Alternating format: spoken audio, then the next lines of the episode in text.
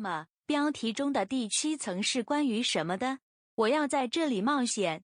我从八十年代初开始涉足信息技术领域，那时还没有被称为信息技术。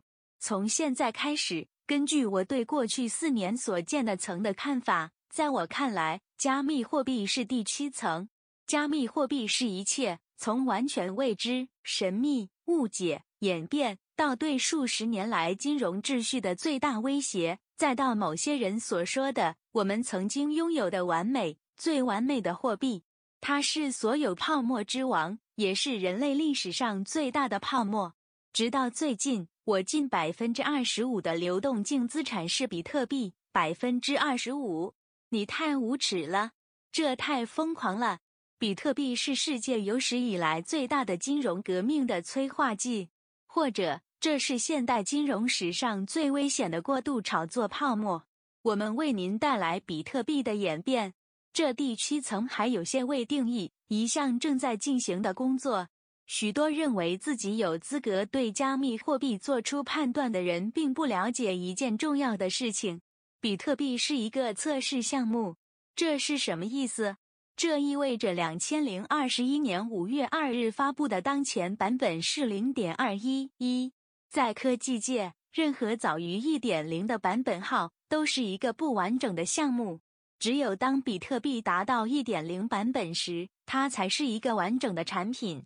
自两千零一十四年九月以来，已经有三十六个新版本的比特币发布。批评者，你为什么批评原型？我们是如何到达第七层的？嗯，首先我们必须拥有第六层。安全的移动设备和智能手机。第五层互联网。第四层电子邮件、本地区域、城域网和大区域网。第三层个人计算机。第二层小型计算机和专用网络。第一层使用公共网络的大型计算机。第一层之后的每一层都需要前面的所有层才能进化。加密货币也不例外。因为它需要前面六层中的每一层，否则也不存在。在某个时刻会有第八层，并且某个地方的某个人已经知道它将是什么。比特币的经济性如何？地位是否在操纵比特币市场？加密牛市会持续到两千零二十二年吗？在这枚硬币中选择你的一方。我们从哪里开始？现在。我只是告诉人们，我想要应用程序设计，我想用比特币支付，我想给你加密，你给我披萨，将是第七层提供的有史以来第一顿坐在您肚子里的饭菜吗？有一个新娘体系，如果你愿意，它是围绕比特币建立的，而不是技术。我确实对技术本身有一些批评。但与围绕它建立的这种硬通货经济学相比，这些批评是微不足道的。对我来说，这没有多大意义。而且，我想解释一下为什么。因为我一生都在从事金融、货币和经济学、货币经济学，并且我认为，从长远来看，我认为所有强调所谓的 “hardling” 称为为“亲爱的生活 ”hold 的故事价值，关于比特币作为一种资产。作为一种储蓄手段，我认为我们在这一切中往往会失去的是金钱的目的究竟是什么？将某物视为长期存储有用的资产，与将某物视为一种交换方式之间存在根本冲突。因为围绕长期存储有用的动机结构，您只是希望在这一点上理解为交换媒介工作，这会抑制支出、买卖、贸易以及所有其他代表经济运作方式的整个基础的因素，并且会刺激我们所谓的囤积、持有资产。而不是在经济中转移商品和服务，而且我看不出这是长期繁荣的秘诀。这就是我在比特币硬通货经济学的核心看到的根本冲突。最近，与作为价值存储的比特币相比，比特币作为一种交换手段的说法已经退居次要地位。但我想，未来仍有人指望比特币，因为它也是一种有价值的交换手段。但我可能想知道其他人相信什么。我试图在太空中保持完全中立。我不是某人工资单的战略家。我的目标是推动市场正确，但我更像是一个市场人士。关于我喜欢背书的文章的一件事是，我将比特币视为一种收藏品，一种价值储存手段，一种储备资产。我不认为它是金钱，而且。作为我最近刚读过的我最喜欢的文章之一，标题是中本聪的错误。比特币是可收藏的，而不是现金，因为我认为这里创造的东西供应减少而需求增加。但是在普遍的基础上，您可以比人类历史上。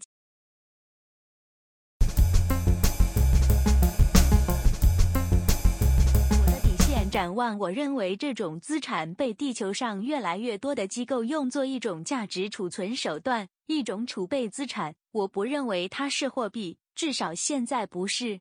这是我每天都会用来买一杯咖啡的东西。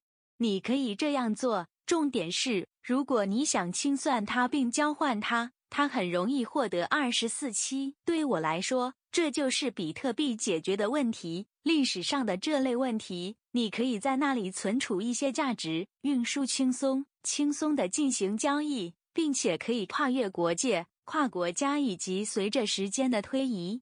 那么，有人对比特币作为一种可能的价值储存手段有任何批评吗？我这样做有点因为我觉得比特币的内在是长期稳定的价格。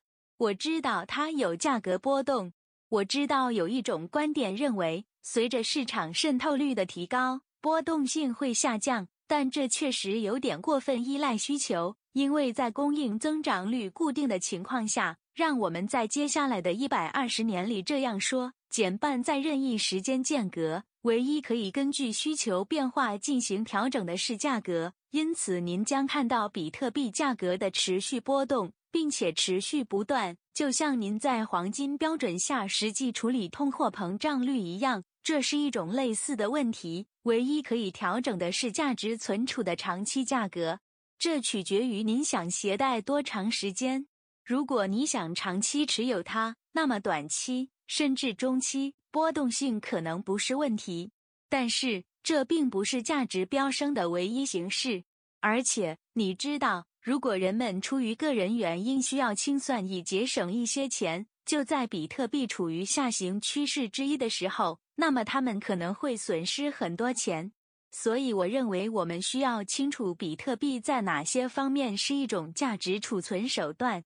它是一种什么样的价值储存方式？可能是一个很长的时期，但不是一个真正的短期或中期价值储存手段。因为首先是价格波动，这是更早出现的，而且因为市场规则更简单，你有供求关系，两者都不确定。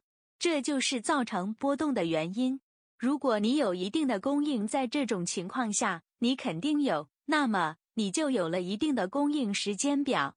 这意味着百分之五十的波动性输入已经消失。所以，根据真正简单的规则，经济和市场波动性必须下降。所以，让我扩展一下所有内容。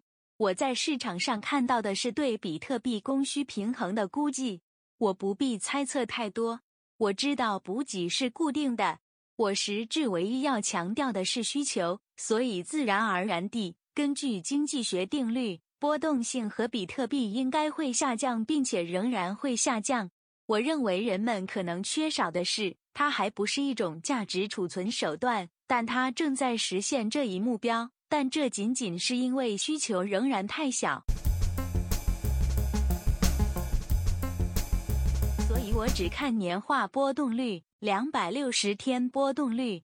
如果你对过去十年比特币的两百六十天波动率做一个简单的回归，它将在两千零二十四年与黄金相匹配，届时将减半，而且价格可能会高得多。因此，第一。当供需满足时，与大多数其他资产相比，波动性必须下降。部分原因是仅更好的衡量需求要容易得多。而且，第二，这是一项新资产，它离未来的稳健性还差得很远。它在未来没有很多动作，没有很多球员，没有很多人四处闲逛，创造报价。但是，你确实拥有强大的、强大的、成熟和成熟的市场。但它正在到达那里，所以对我来说，这是关于供应需求和波动性的关键。这只是经济学的一个简单事实。我指出，波动率的实际趋势一直在下降，关键点也是真正让我看涨的关键因素。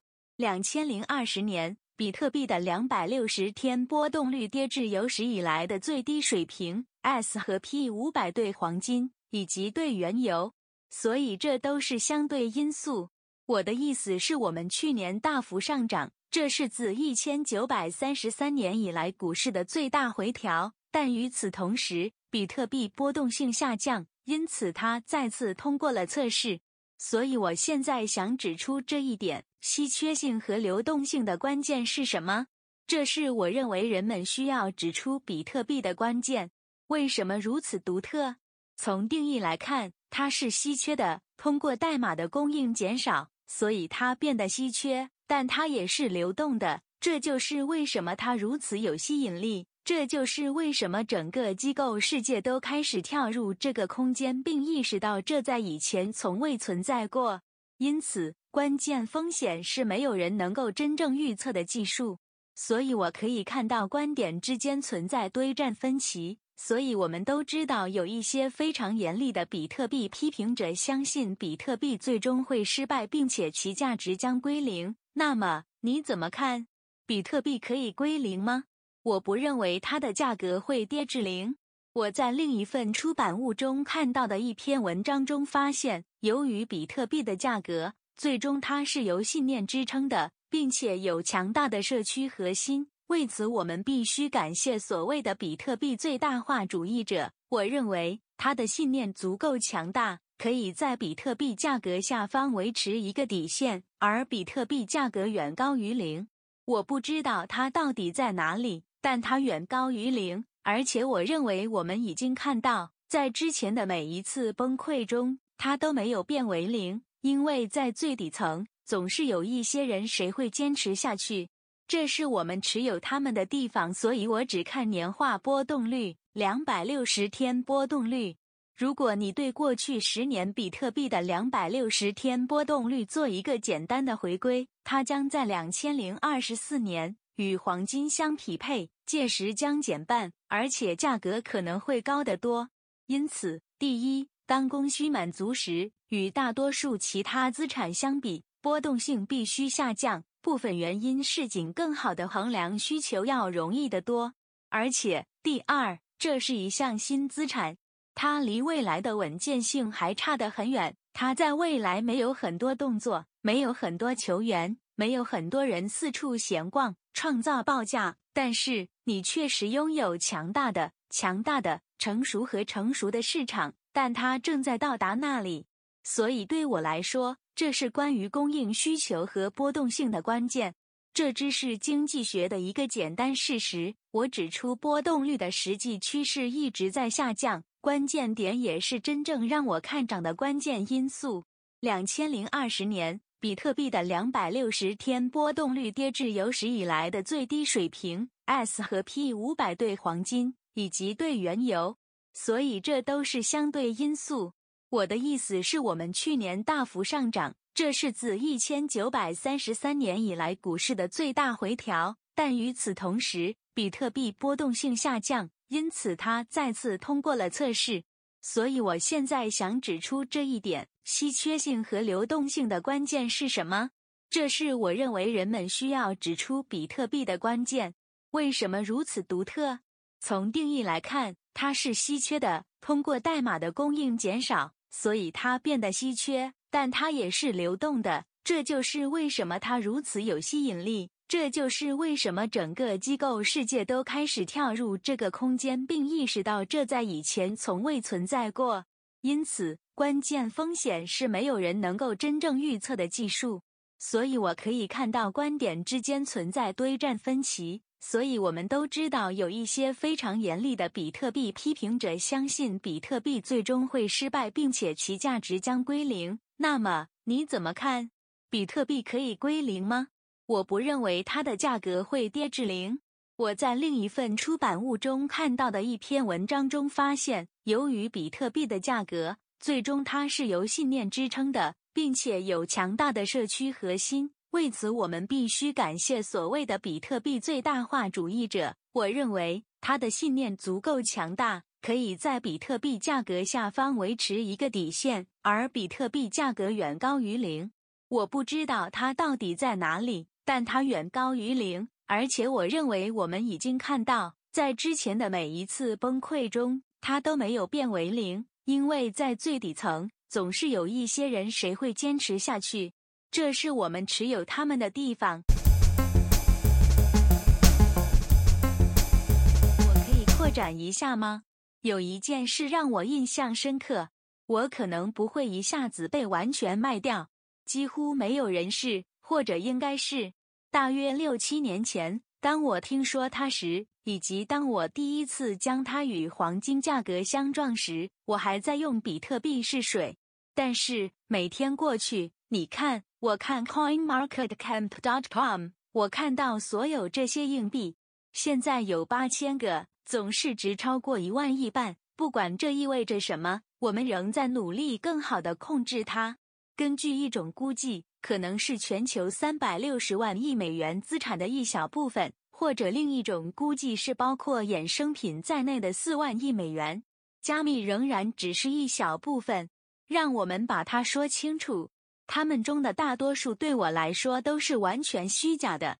我可以理解这一点，但他们仍然保持着他们的价值。为什么？我不知道。但他们坚持自己的价值观，像狗狗币这样的东西。有很多这些虚假的东西在坚持他们的价值观，所以空间非常具有可比性。比特币和其他人是独一无二的、不同的。这不是其他人的项目，也不是其他人的责任。但我一直注意到，我已经看到这种情况发生。而且，我想在这次对话中引入的一件事是加密货币储蓄的概念。现在，我有 X 代的儿子。他们第一次接触加密货币，教会了他们一两件事。过去十年中表现最好的资产类别的声誉，不需要更多时间来体现，这已经是一成不变的。现在它接近一点五万亿美元，但是千禧一代很多千禧一代在听到价值股票之类的东西时，对这个领域略知一二。他们说：“对不起。”但我从中得到的比我得到的更多，出于其他任何事情。我为什么要考虑？是的，有风险，生命在于风险。但是钱总是流向待遇最好的地方，而且每天这些事情都不会失败。它一直这样。我在这些账户中的金额适中，只是因为我需要不断学习，并利用独特的长期机会。据说，此时比特币面临的唯一威胁可能是技术故障或类似于风险规避环境的问题，例如过度监管，就像我们在两千零二十年初看到的那样。所以，这些根据一些人的说法，是否还有其他因素可能阻止比特币继续上涨？除了这两个威胁之外，我是否还看到其他任何可能阻止比特币在两千零二十一年上涨的威胁？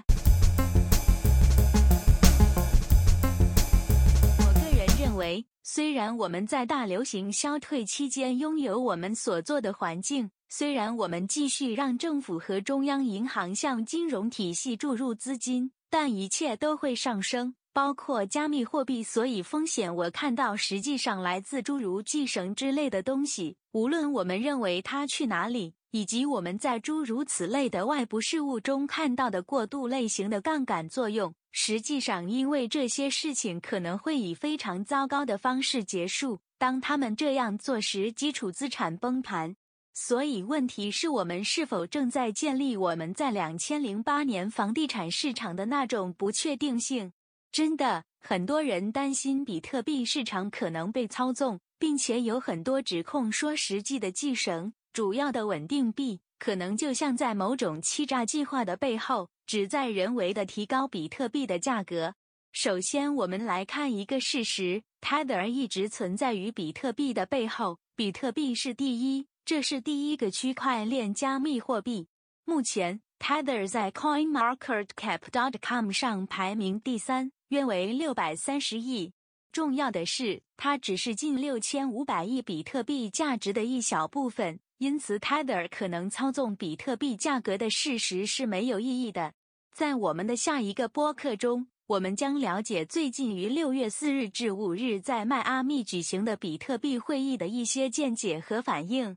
那次会议的结果可能与大多数人的预期略有不同。毕竟，一只长着海豚鳍的狗被困在树上做什么？无论如何，这是一个人对不同的主要加密货币产品的看法。所以下次一定要赶上我们。如果你喜欢播客，别忘了按赞按钮，订阅我们的频道。直到下一次，让我们留下来忙碌。